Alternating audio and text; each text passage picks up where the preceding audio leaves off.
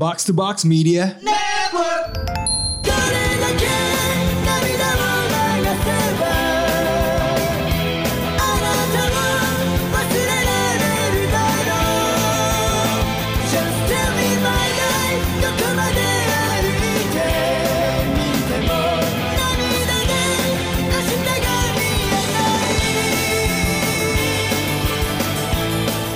Ikuzo, kembali lagi ke segmen Ikuro. Ini segmen Otaku Box yang ngebahas apa? mangga apa yang kita baca pekan ini? Nah hari ini ada Bung Ran, ada Bung Ros. dan ada yang langsung balik dari Jepang. Halo.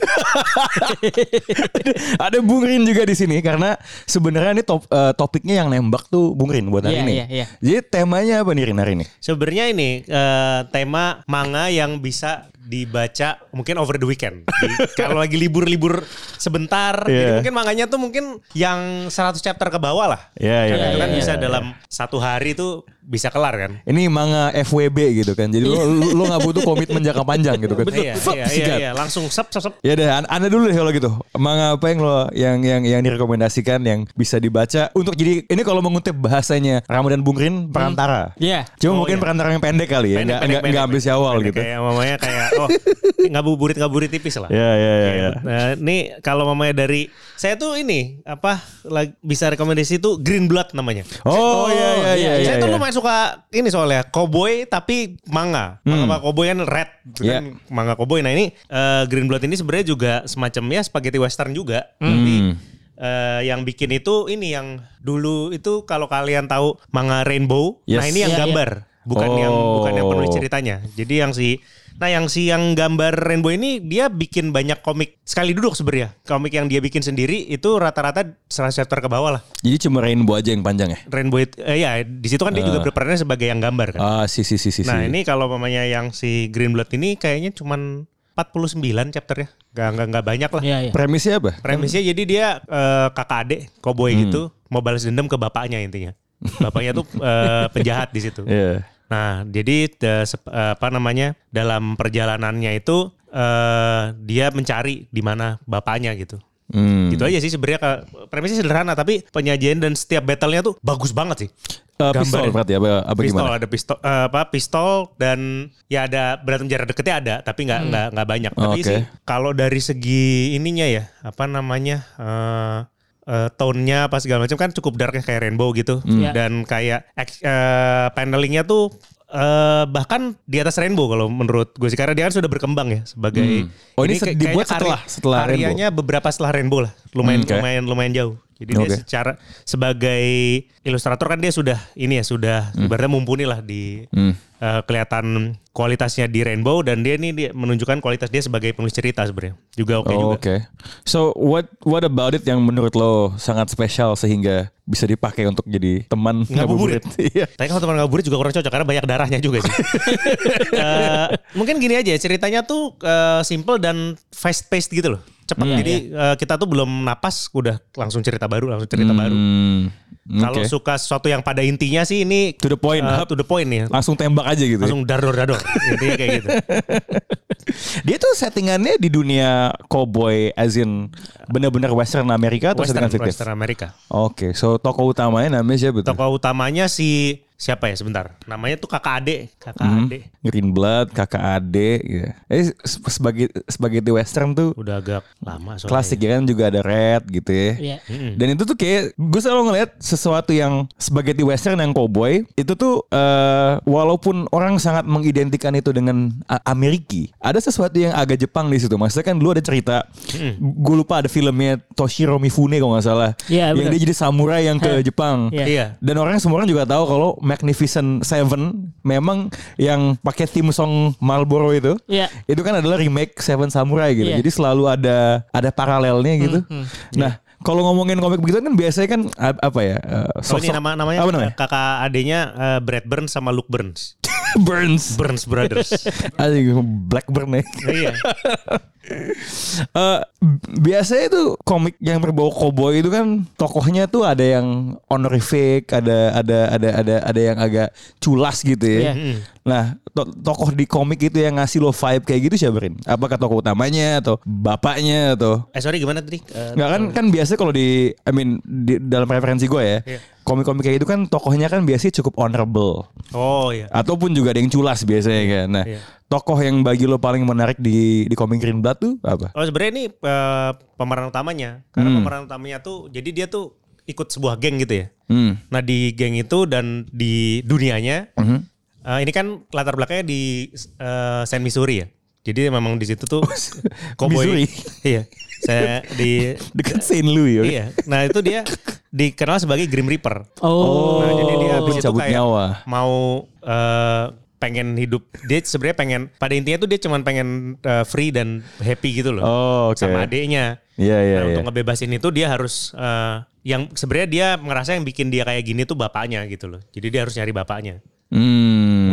Karena dia ibaratnya bapaknya tuh menghancurkan hidup dia dan adiknya lah dia anggap seperti itu. Hmm, Oke, so ada balas dendam di situ. Iya. Ada kayak sesuatu yang ingin dia tahu jawabannya. Eh, dia cuman pengen tahu kenapa bapaknya tuh dianggap. Jadi geng itu yang Hah? dibuat sama bapaknya sama temennya intinya lah gitu. Ah, Oke. Nah, jadi dia kenapa kenapa harus begitu gitu loh. Iya, Terus habis itu right, maksudnya right, orang right. tuanya kan ibunya dibuang apa segala Iya. macam dia dibuang. Mencari alasan eksistensi dia itu Iya, kenapa jadi untuk gitu gua ya. bebas, bapak gua harus mati intinya gitu. Ini ya sangat Sigmund Freud sekali. Ini kayak ini ya, ada mirip-mirip kayak Red Dead Redemption gitu juga kali. ya kalau Red Dead Cowboy Redemption juga. kan eh, bisa dibilang kan dia kalau Red Dead Redemption kan mereka ada di posisi itu sebenarnya karena kelakuan mereka kan. Iya, iya, Hmm. iya. Kalau ini sebenarnya karena keputusan dari eh, pendahulunya ibaratnya. Jadi mereka ada di kehidupan seperti itu. Hmm. Ini mungkin agak un unrelated Ren, ya. Ini kan komik cowboy lo figur gitu kan. Petarung gitu ya. Iya. Alpha male gitu ya. Kan belakangan dengan ada orang kayak Andrew Tate gitu. ada, ada, ada, Andrew Tate. Andrew Tate. Ngomong kan lucu banget aja. Eh, iya iya di- itu An- An- Andrew Tate saya baru ngelihat dia nge-photoshop dirinya jadi dalsim kan kepalanya kepalanya diganti dalsim dia lagi berkaca gitu lagi berkaca di di banyak cermin jadi editing eh, apa dia ganti pokoknya foto yang di Photoshop kan kepalanya dia kan jadi Iya. di cermin ini ada kepala dalsim nah tapi dia lupa nge-photoshop kepala cer- cermin yang di belakangnya dia jadi kepala di belakang itu masih kepalanya dia bukan kepala dalsim ini Nih sebenarnya Siap, Andrew Tate. Andrew Tate nih eh, dari Romania nih butuh desainer ya. Iya, desainer. betul, betul. Ya, jadi kan eh, jadi mulai populer nih istilah alpha male, sigma male gitu. Nah, kalau kalau kalau menurut lo jagoan utamanya si Green Blood tuh jatuhnya ti- tipe male yang apa? kalau Sigma Male tuh apa lagi sih sebenarnya saya kurang paham dengan istilah-istilah seperti ini. Tolong tolong Google kan. Iya. Sigma tuh lebih lebih di atasnya alpha gitu. Coba cek, coba cek. Gue juga, Al- Alpha gue mau lihat itu berseliweran di Taiwan. Oh, Oke, Oh, gimana tuh ya? berarti alpha ya. Gak tahu ya. Ini saya saya taunya ini cowboy mail aja sih. Oke, oke, Ros, lo apa? Oke, jadi eh, ini beneran sekali duduk mangga yang saya baca karena tadi eh, saya ngebaca ini eh, gara-gara kebaru kebangun pas subuh gitu ya. Oh, Oh. saya kira saya mau sahur ternyata sudah subuh gitu. Oh. Akhirnya udah saya baca mangga saja. Oh, oh, jadi anda tidak mengejar dua du- dua rokat. Udah nggak kebur, nggak kebur udah subuh subuh duluan. Oh, iya. Baru-baru dua rokat sebelum subuh. Oh iya, iya. matahari sudah terbit. ya. Akhirnya, akhirnya saya, saya baca mangga saja dan terus kemudian eh ini yang ngasih Bung Pik gitu kan. Eh, coba rekomend ada ada nggak yang beneran sekali duduk gitu. Wah ini Yeah. aja nih apa namanya eh, mangga yang dibikin oleh Ko- Komi Sensei ya kan Hmm. Eh, dari Nisekoi gitu. Judulnya Tokidoki. Tokidoki. Oh, apa Tokidoki. Eh, jadi ini beneran eh, apa namanya kayak scroll cepet-cepet-cepet gitu kelar setengah jam saya saya baca selesai gitu ya Right. Eh, dan Tokidoki ini kan kalau dalam bahasa Jepang itu eh, artinya sometimes kan secara harfiah Oke. sometimes gitu. Dan sedikit berima dengan eh, doki-doki dak-dikduk. Iya. ya kan? Dak-dikduk gitu. Jadi eh, apa namanya saya saya menemukan sebuah keunikan bahwa mangga ini berbicara soal eh, penyakit jantung Oh. soal penyakit jantung. Jadi sebenarnya mangga ini sedih gitu. Oh. Mangga sedih. Eh, dibuka dengan sebuah panel soal eh, premisnya udah langsung ketahuan bahwa tokoh utamanya meninggal di usia 21 tahun. Oke. Karena dia punya heart disease. Oh, oke. Gitu. dia punya heart disease. Terus kemudian selama masa SMA-nya itu eh, dan dan masa SMP-nya dia tuh selalu menyendiri. Eh. Terus kemudian karena selalu menyendiri akhirnya orang tanya, "Wah, dia kenapa?" gitu kan. Sampai Eh. kemudian ada cowok yang ngedeketin dia dia cerita curhat segala macam. Oh ya gue punya heart disease gitu lah Oke. segala macam. Terus kemudian karena itu summer gitu ya eh, dan summer adalah eh, masa libur buat buat eh, anak-anak SMA di Jepang. Akhirnya si cowok ini memutuskan ya udah karena lo punya heart disease gitu kan eh, heartbeat lo nggak apa namanya nggak seperti manusia normal gitu ya dan semakin lo beraktivitas sebenarnya lo semakin mengurangi lifespan lo gitu ya Mhm. gimana kalau misalkan lo menghabiskan ini uh, secara penuh gitu. Jadi fulfill your life lah gitu oh, istilahnya. Oh. Gitu. Oke. Okay. Gitu. Jadi sepanjang musim panas itu eh uh, mereka mereka kemudian ke pantai gitu kan, ke festival, lihat kembang api. Hmm. Bahkan sampai terakhir itu masuk ke uh, klub musik gitu. Semuanya buat menyenangkan si cewek ini gitu. Karena dia bilang kalau kalau misalkan lihat heartbeat gua sekarang sih hmm. uh, 6 7 tahun lagi gue udah nggak ada. Hmm. Gitu. Jadi uh, si cowok ini memilih sebuah apa namanya sebuah jalan yang nggak biasa. Cuman kan kalau misalkan lo ketemu orang yang punya penyakit jantung gitu kan, hmm? uh, lo lo bakal berhati-hati sama nih orang gitu. Oh, dijagain baik-baik. Oh jangan jangan beraktivitas terlalu kuat segala macam hmm. gitu kan. Uh, tapi ini ya dia milih bahwa ya karena lo udah tahu gitu ya. Uh, and lo seperti apa. Hmm ya kenapa nggak lo ngabisin setiap jengkal detak jantung lo itu istilahnya kayak gitu. La- every last beat in life Last gitu beat ya. Bang. Sometimes itu kan dok, eh, Toki Doki itu sometimes ya. Jadi mikir kayak degup jantungnya juga sometimes gitu. Oh, Oke, bup, bup, Bup, ya, bup, normal, melambatnya gitu, iya. BPM jantungnya. itu tidak ini gitu. Dan jadi memang tiap dia melakukan aktivitas emang degup jantungnya nambah. Dan Hmm. itu sebenarnya nggak sehat buat dia gitu. Ngurangin lifespan katanya. Cuman dia menikmati semua experience itu gitu. Sampai kemudian di ujung ada twistnya. Cuman saya, Oke, saya i- gue nggak itu tahu nih biar- ini biar berapa baca banyak ya. yang udah baca komik ini. Cuman gue nggak bakal ngomongin twistnya. Lu nyangka ini tadi lu bilang yang bikin tuh yang bikin Nisekoi ya? Iya. Niso, Nisekoi kan ih, haram dan Yes. apa namanya lu pilih-pilih lu lu menyangka dia bisa bikin manga yang kayak gini nggak walaupun kayaknya genre-nya ada cintanya dikit Sejujurnya enggak. Ah. Sejujurnya enggak. Cuman eh gue jadi mikir gini. eh tiap mangaka itu kan jadi punya gayanya sendiri. Iya. Gitu. Eh yang gue lihat eh, meskipun ini temanya sedih gitu ya. Hmm. Si mangaka di Sekoi ini tetap bisa meng, apa namanya merangkumnya itu dengan eh, dengan cute kali ya. Kalau lihat gambarnya Nisekoi kan gitu kan sebenarnya Hmm. Iya, iya, tidak iya. tidak terlihat gitu ya. serius Iya, iya. gitu kan. Jadi ini balutannya tuh seneng semuanya, senyum Eh. segala macam, festival bla bla bla sampai kemudian akhirnya ya udah diceritain bahwa si tokoh utama tadi si cewek itu namanya Takagi kalau nggak salah ya. Namanya Hmm. Takagi itu melakukan konser terakhirnya terus kemudian meninggal dengan dengan foto itu senyum karena hidupnya sudah terpenuhi Oh, gitu. oke. Oke. Jadi gue pikir gue nggak nyangka dia bisa bikin mangga sedih, cuman balutannya tetap tetap apa ya? Ada manisnya. Satu manis gitu kan. Oh. Karakter-karakternya eh, karakter-karakternya juga gambarannya juga Lively gitu kan. lively iya kayak kayak Nisekoi gitu. ya. Berbinar. Iya, iya, Nah, iya.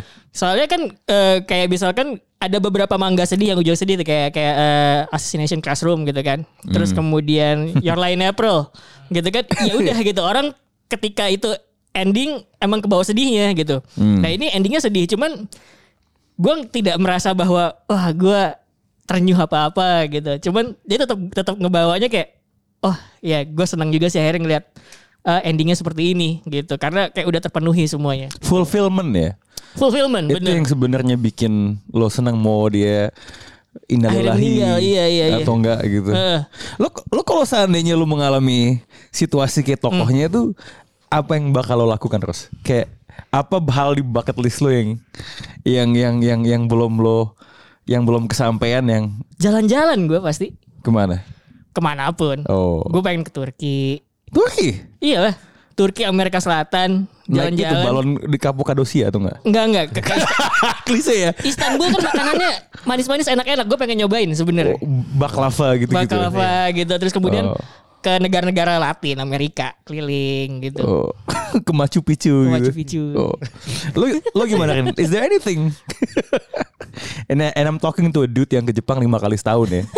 Setahu gua ya on average. Kabar di jalan sih Gak begitu. itu juga kan sih.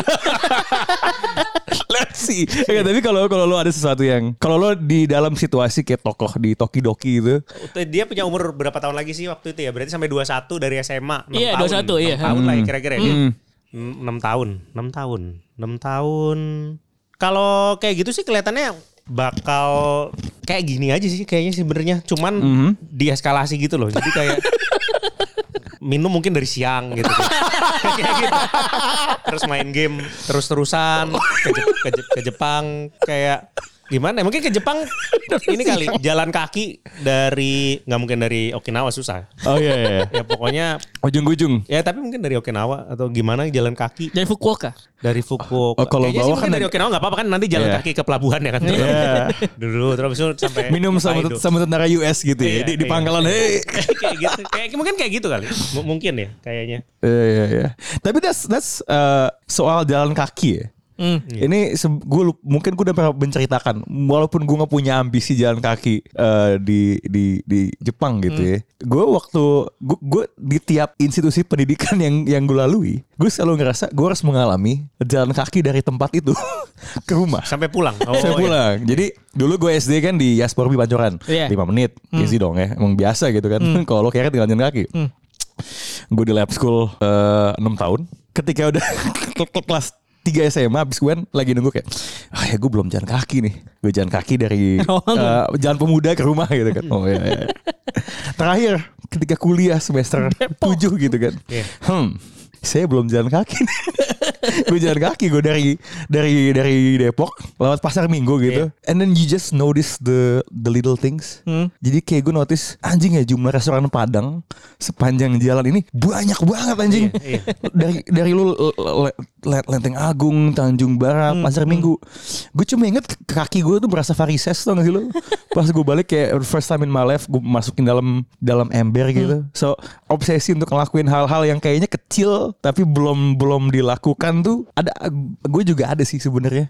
Kayak mungkin buat orang banyak tuh it's not that significant. Iya iya iya. Ya kan kan kan kan fulfillment life sebelum lo pass away kan nggak nggak harus sesuatu yang kayak aku ingin Mengubah dunia. iya Iya benar benar. benar. mengumpulkan duit punya berangkas kayak kayak Iya. enggak enggak gitu gitu kayak everybody has their own definition of fulfillment pun di dalam komik Iya. yang lo baca sebenarnya tuh hal-hal yang normal dilakukan sama anak SMA di Jepang kan Iya, dan sebenarnya yang yang apa namanya yang kayak hal-hal kecil kayak ngelihat festival kembang api terus ke pantai musim panas si ceweknya itu nggak pernah sama sekali sebenarnya. Hmm. gitu. Jadi di dalam enam tahun terakhirnya dia menemukan kayak oh ternyata gue bisa enjoy eh, di pantai panas-panas gitu. Terus kemudian eh, naik roller coaster yang sama orang tuanya nggak pernah dibolehin terus kemudian naik itu ternyata menyenangkan. Sampai kemudian dikenalin ke klub musik dan dia sebelum eh tunggu jadi sebelum dia detak jantungnya terus naik roller coaster? Iya. Oh, oke baik oke. Di, naik roller coaster ya ekstrim juga gitu kan. Cuman baik-baik saja ternyata Oke, gitu.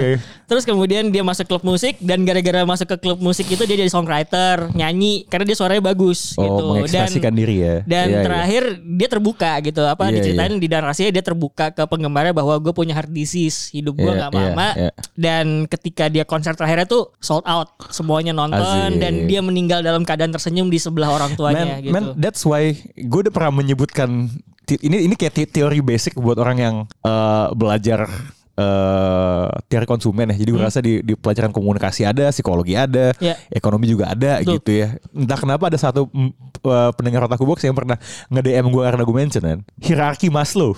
Oh. Kebutuhan kan. Iya, iya. Kan emang yang paling atas itu adalah aktualisasi diri Betul, kan. betul.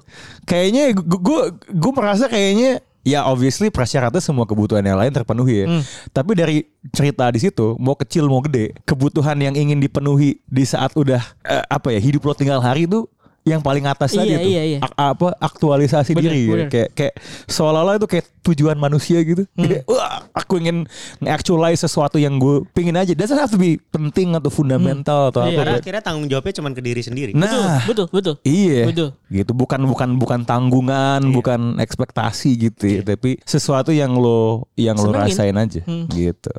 Lo bisa nebak komik yang gue baca. Tadi saya sempat mendengar Anda cerita sedikit, seperti agak-agak konyol. Cuman dia, apa saya, saya, apa saya, apa saya, saya belum belum dengar judulnya. Iya, jadi maaf ya ini sekian bajakan tapi saya belakangan jadi sobat Mangadex. Soalnya dia Mangadex. Mangadex itu sangat sangat komprehensif ya. Ada yang nanya di Twitter kan soal baca di mana bang? Iya, Gue iya, gue iya. kayak "Ah, tidak woke nih kalau saya bilang nih bacakan nih. ya habis mau gimana nggak nggak emang emang kenyataannya nggak ada kan. Iya iya. Jadi seperti biasa saya mencari-cari karena briefnya adalah sekali duduk ya. Pasti filler pertama kan adalah completed gitu. Hmm. Iya, iya, iya. Kayak Dia completed kayak eh gue cari yang range kayaknya 40 60-an karena kayaknya bisa sekali duduk. Jujur ini gue belum habis tapi hampir habis. Hmm. Cuman gue baru baca tadi di eh, masjid pas lagi nungguin khotbah sholat Jumat. Seperti minggu lalu saya tidak bisa escape dari rumah. Saya telat keluar, harus keluar di bawah jam 11. Oh. Biar tidak ada yang mengingatkan, "Hey son." Iya kan maksudnya kan kayak aduh Iya, iya, iya, tempat iya, di, di, di belakang masih banyak gitu kan. Aduh. Gue tuh tadi intermezzo guys saya dengerin. Gue sudah mau cabut. Gue udah keluar, gue udah bawa sepatu karena pas gue keluar tidak terlihat gitu kan. Iya. Udah di udah di pinggir jalan mau manggil taksi tiba-tiba pas buka? Eh, son eh, di ini masih banyak ruang di masjid gitu. Ah fuck I don't feel good kalau gue sampai gitu. Sambil menunggu eh, khotbah gue cari-cari lagi kan sialan nih tapping dua jam lagi belum belum ini. Gue menemukan sebuah komik namanya The National Quiz. Jadi ini komiknya yang bikin namanya Sugimoto Reichi dan Kato Shinkichi. Jadi premisnya begini, di sebuah dunia alternatif ya, di sebuah dunia di mana Jepang adalah satu-satunya negara adik kuasa, adidaya di dunia. Ada sebuah Itu mimpi bahasanya Jepang gitu. Yes. Sudah pasti ada banyak hinaan terhadap Amerika di komiknya. ya. Iya. Eh, sistem pemerintahan Jepang itu sudah bukan demokrasi, tapi the national quiz system. Jadi otoritas tertinggi dalam pengambilan keputusan di Jepang dan karena dia adik kuasa di seluruh dunia adalah sebuah weekly game show namanya National Quiz. Di belakangnya ini sudah tentu dikangkangin oleh pemerintah Jepang. Tapi premisnya begini. Jadi setiap minggu ada acara di mana yang ikut banyak banget. Kalau lu menang, ini kuis trivia nih ya. Kayak box to box football trivia, trivia gitu ya. Kalau lu menang, lu boleh minta apa aja. That is so fucked up, man. Jadi ada yang kayak gue pingin eh apa namanya eh anjing gue yang hilang di, di, di diketemuin, temuin. Eh gue pengen beli menara Eiffel. Tiba-tiba Jepang datang ke, ke Prancis. Gue beli ini menara Eiffel. gitu kan anjing. Eh gue pingin eh apa namanya eh, tolong eh, selingkuhan selingkuhan suami gue tuh di, di, di- disikat gitu kan. Itu abis itu langsung rumah selingkuhannya didatengin sama tentara dan ten- ten- tentara Jepang di sini namanya SS udah kayak Nazi kan. Iya, iya. gitu. jadi, jadi jadi tiap minggu tuh itu ada dan setiap minggu selalu ada permintaan baru yang request dan bagi gue yang menarik pertama gaya artnya ini sangat acquired taste deh. It- ya, dia saya, ya, saya lagi lihat nih. lo, lo susah banget lagi. Unik juga ya. Dia tuh lebih seperti eh, komik eh, Eropa kalau menurut gue ya. Iya, iya, kayak Tang-Tang gitu. Ini ini tuh I don't know if this is the right reference tapi gue mencoba membaca beberapa komik Jodo yang bikin Inkal sama sempet m- mau bikin film Dune tuh. Iya. Dan dan dan wacky wacknessnya tuh kayak Hah, kok dari sini bisa ke sininya tuh levelnya tuh lumayan sama gitu. Dan dan vibe kedua yang gue dapetin adalah ini ini emang menurut gue satu eh, satu pohon sini. Eh, lo tau filmmaker dulu namanya Terry Gilliam no? Iya iya iya. Dia dia bikin film namanya eh, ya dia bikin Monty Python obviously. iya. Dia bikin film namanya Brazil. Betul. Dunia yang Orwellian, birokrasi yang belibet, ilusi bahwa lo bebas. Nah, semua tema-tema itu dan looksnya itu ada. Ini adalah Jepang. Seandainya Jepang nih bikin dari Gilim nih. Kayak gini, Ini iya. kayak gini gitu. Nah, cuma dibalik sebuah sistem yang kayaknya ideal. Sebenarnya ada represi dan kontrol massa yang terjadi melalui acara kuis.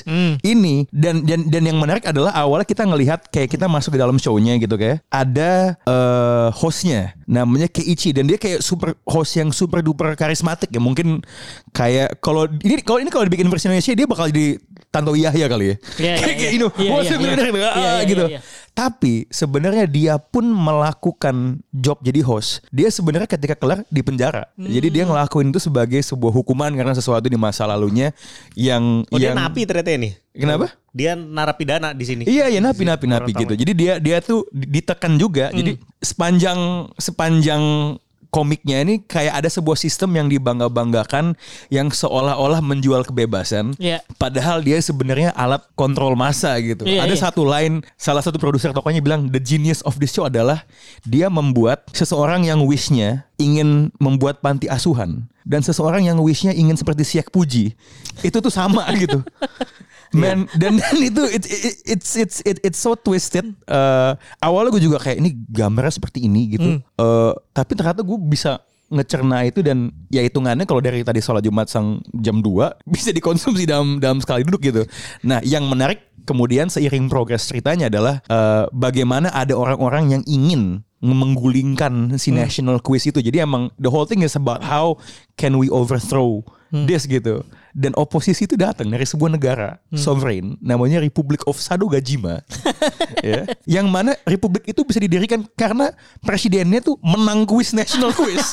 ya. Oh, dia minta negara? Gue minta negara. Gue gue diam-diam dia dia dia infiltrate di Brazil. Dan i- i- dan ini kan satir ya. Jadi banyak banyak kelucuan yang eh, banyak hal yang diolok-olok ya. Eh. Ini ketahuan propagandanya itu adalah dikasih lihat ini pengamasan show-nya, terus dikasih iklan-iklan deh. Nah iklan-iklan itu iklan pemerintah semua. Ini dari kementerian apa, kementerian. Tapi ada satu part yang gue tuh lucu banget. Gue baru baca. Jadi ceritanya untuk menjual national quiz itu, dia bikin iklan. Kita mau bikin national quiz versi asing dan sudah tentu ini sangat rasis. Dia bikin di Afrika. Jadi tiba-tiba ada, ada dua ada dua suku, Eh, suku Shashisha, Makakuka. Lagi lagi ini tanah gue gitu. Tiba-tiba masa datang. "Ah." Sudah sudah sudah. Demokrasi tidak akan membantu ini pertikaian. Kita bikin national quiz aja. Jadi dua dua tribe Afrika it's so racist. Namanya juga dibuat di Jepang 90-an kan dengan baju rumah-rumah. Iya, iya. Tiba-tiba di quiz. Gue udah kayak what the fuck. Emang emang kadang-kadang lu nyari komik di saat khotbah Jumat gitu. lu bener-bener kayak gini anjing. National quiz sih eh itu kayak ini ya. Apa? Kayak Amerika datang ke Timur Tengah, "Hey, this is freedom" gitu. Demokrasi gitu kan. Men, Ini quiz gitu. Speaking of Amerika, Eh. ya. Jadi dibikin Amerikanya tuh bener-bener ketakutan. Eh. Karena intinya dia udah Jepang tuh adidaya ini dikasih agak satir sedikit ya. Jepang tuh udah megang semua nuklir. Hmm. Yang ternyata dikasih sama Amerika karena Jepang tuh kayak ngasih impor mobil atau apa gitu. Ini kan sesuatu yang 90-an banget kan. iya. Lo kasih mobil terus intinya ada satu momen di mana presiden Amerika itu dipaksa untuk bikin iklan mengakui kehebatan Jepang ending endingnya dia sama menteri-menterinya tuh kayak sujud onegaishimasu. Itu tuh gue gue gue gue kayak nggak you have to be lo harus jadi orang yang pintar banget dan lagi nyimeng sih bikin komik gue kayak what? Gitu. Perancis si si si, si Eiffel dibeli Afrika dia maju ke tengah gitu. Gue gue emang ingin kalau udah kalau udah ngomongin kehaluan gitu ya maksudnya gue gue banyak baca komik Jepang yang halu semua komik Hanma Baki itu halu semua lah Iya iya iya. Gak semuanya cat Amerika kan Tapi ini si eh, The National Quiz ya Ini tuh next level sih Kan ada yang bilang em, Animal Farm tuh kayak mengolok komunisme Iya, iya. kan Iya. Karena ah sebenarnya Apa namanya eh, Kontrol eh, di mana semua dibagi rata tuh nggak akan kejadian because bos-bos itu tetap akan mau minta Iya, lebih banyak benar, kan. Nah ini gue ngeliatnya kebalikannya ya. Hmm. Dia mengkritik kapitalisme. Free will tuh sebenarnya buak bakal bakal Iya, iya. bikin society jadi chaos yang nggak bisa lo kontrol walaupun di balik itu sebenarnya tuh ada dalangnya sih. Jadi kayak kalau nyari bacaan yang agak ditopian, yang konyol, gambar agak agak disusah tapi menurut gue worth it, go check out the National Quiz.